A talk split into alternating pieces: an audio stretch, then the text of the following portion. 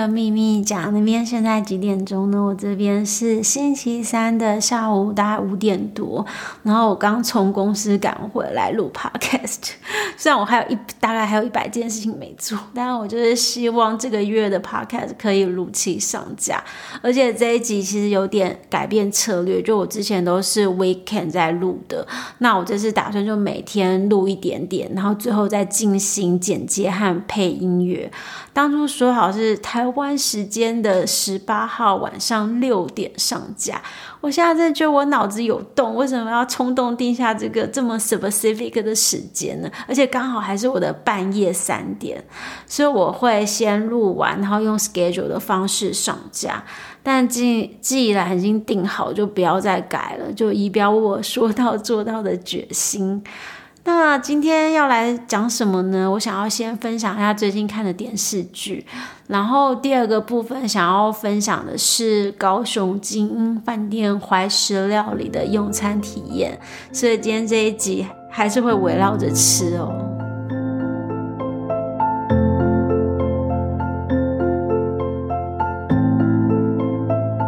最近看完了两部剧，一部是上一集提到的《爱情的理解》。步调就是很缓慢那种，就可能不是大众胃口，但我个人是非常喜欢这种虐心又闷的电视剧。另外一部就是《舞伎的料理人》，我看完真的超想去京都的。这部电视剧是以那种双女主角为主线，然后里面料理人季代的笑容实在太萌了。然后小景认真练习五步式的专注，就会觉得哇，一个十六岁的少女可以如此的坚定，真的是让人感到蛮佩服的。就大多数的人十六岁可能就是还是个小屁孩吧，至少我是啊。然后看到两个女生为了梦想互相扶持的过程，其实是蛮温馨的。尤其是每次季代准备食物的时候，就有一种很疗愈的感觉。虽然煮饭备料很辛苦，但看到吃的人流露出那种满足的表情，就有一种满满的成就感。然后这部片其实是由漫画改编的，是由日本名导演是枝裕和和 Netflix 合作担任统筹拍摄。是枝裕和导演去年还有来台湾颁金马奖，是日本史上第三位荣获坎城影展最高荣誉金棕榈奖的导演。舞伎的料理人虽然步调也算是偏慢的，是，但是就是一种很像温柔的慢板，温暖的阳光洒进挂满了锅碗瓢盆狭窄的厨房，但折射出来的不是一种杂乱的感觉，配上轻柔的音乐，是一种井然有序的宁静。每一集都记录着舞伎们训练的过程，从实习到登台。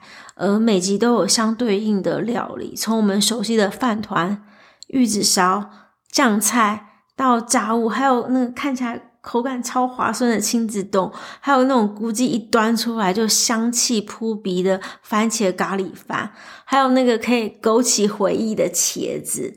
还有那个看起来很浓郁的奶油炖菜，其中有一个镜头也很疗愈，就是那个鲑鱼的油脂滴在炭火上，感觉卡兹卡兹的作响。还有那个超迷你精致的水果三明治，让我非常有感的一幕就是那个季代为了熬出好喝的高汤。做那个乌龙汤面，到处去找昆布，因为我真的就是特地去日本筑地市场买昆布回美国，就是为了要熬出我心目中甘甜的汤底。天啊，我讲到好像都有点饿了。希望听到这集的人现在不是半夜吗？还是如果你真的饿，赶快用 Uber Eat 叫咸酥鸡。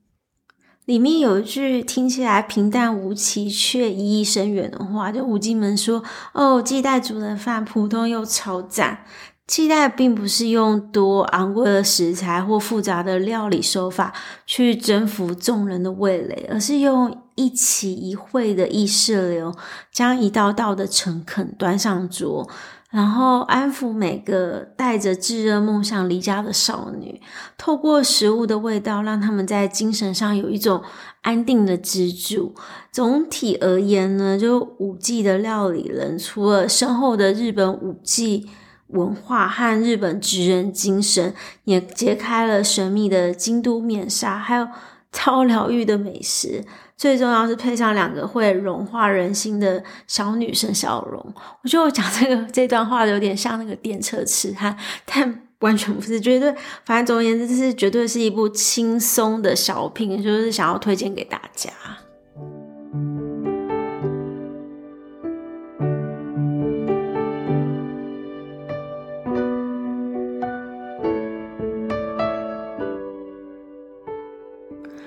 玩五 G 的料理人，今天要来介绍高雄精英酒店里面的乌卡伊怀石料理。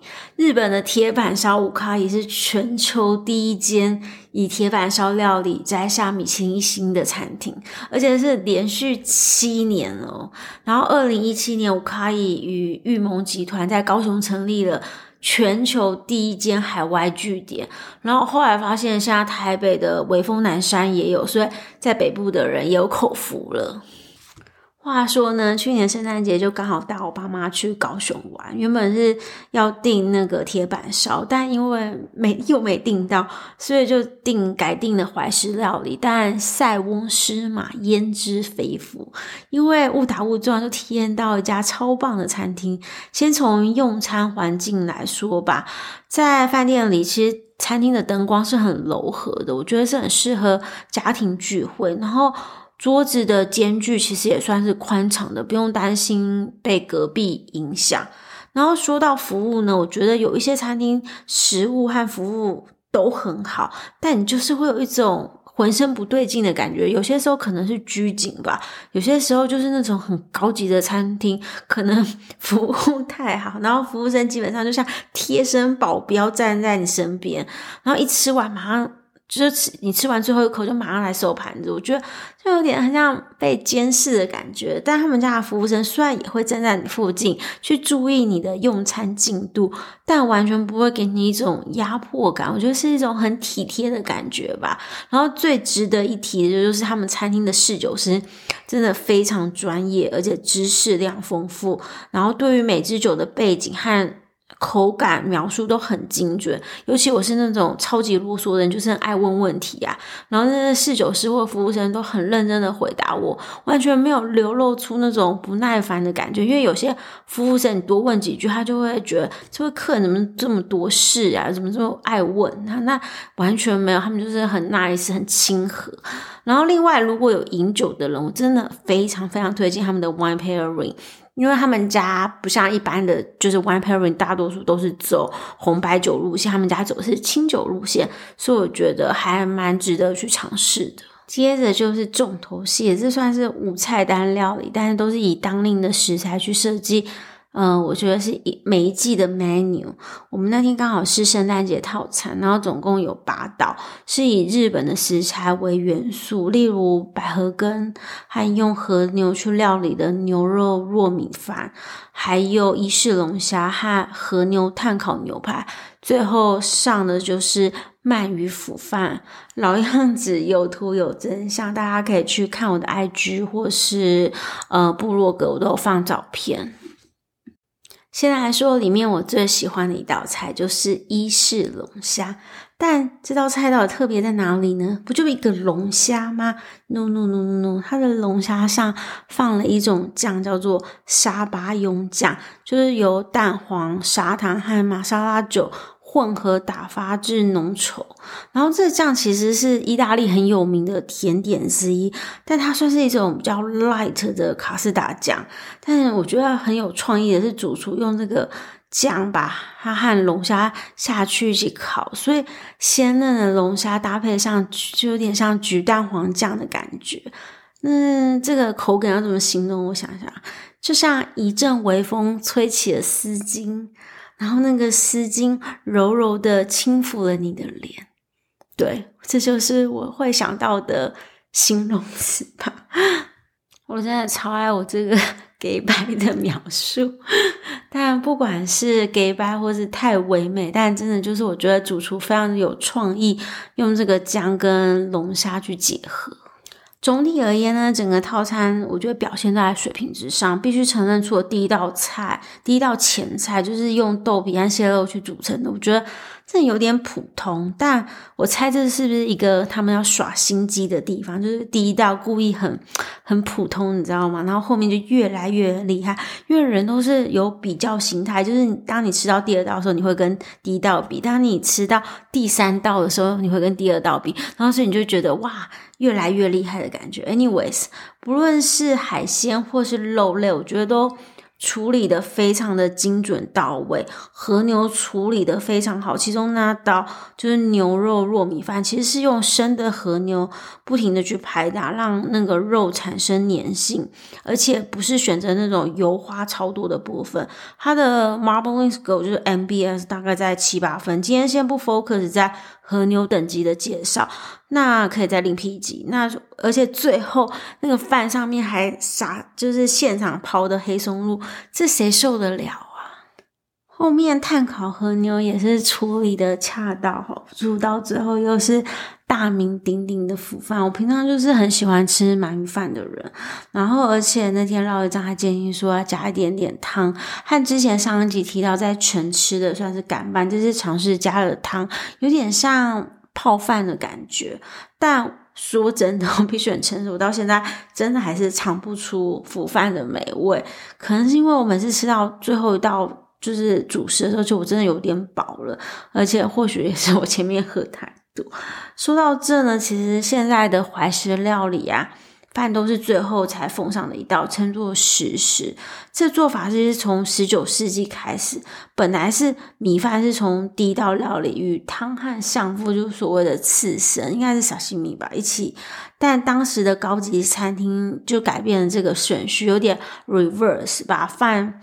放到最后，就是让客人不会一下子就饱了，可以享受其他的美食。但我也听过一个另外一个版本，就是为什么会把饭放到最后？因为其实怀石料理它的每一个每一道其实量并不多，它是为了确定，因为每个人的食量不一样，所以就是作为主人，他想要确保每一个客人都是有吃饱的状态。除了食物和用餐氛围，整个用餐其实有另外两个。大亮点，第一个就是在享用完前菜的时候，料理长广濑静平透过翻译走过来说：“哦，说今天圣诞节，希望可以和我们一起举杯庆祝。”于是我们全家人就拿起酒杯，和料理长敬酒。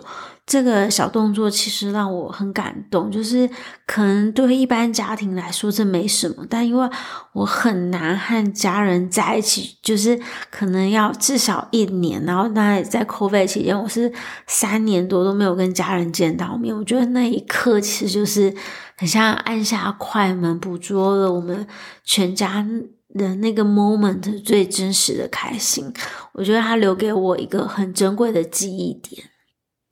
吃完饭以后呢，最后甜点是上去饭店的二十八楼享用。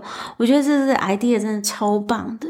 另外呢，上集呃上次在 podcast 有提到，不知道为什么日式的 fine dining 用餐完主厨都会站在门口亲自送客。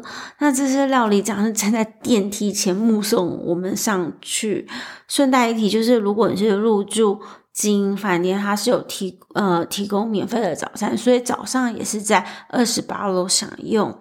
那二十八楼它其实特别的地方就是它有一面是可以看到高雄港的，所以不管是你看到白天的高雄港，或是夜里的高雄港，其实都还蛮美的。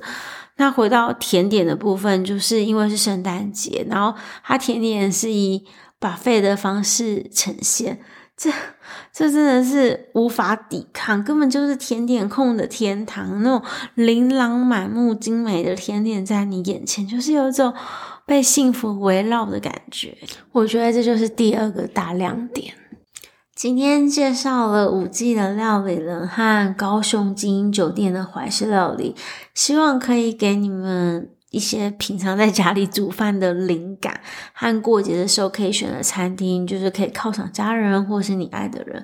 希望这集你们会喜欢。如果想要我去尝试什么样的餐厅，欢迎私信我。那就祝大家周末愉快，我们下次见。现在是早上的六点。我等一下要准备 upload 了。其实这集从上礼拜就开始准备脚本和一些前置作业，然后我从星期三开始录，先录一小部分，然后星期四因为我太忙就没录了，等到星期五再回头听星期三的那录的那小部分，我就觉得我不是很满意，所以我昨天其实大多数重录了，然后录到快要晚上十一点，那我今天又五点半就起床就开始剪啊，做后置找音乐。我为什么可以把一件事情搞这么搞刚呢？我觉得我每次都好像录 podcast 都好像在写论文。我觉得可能是摩羯座神经病的坚持吧。好，这就是这次新家的小花絮。拜拜。We were driving cross country from California to Tennessee. You told me you could never do some. It's been a year since we let go. And I just need you to always know that's just the way.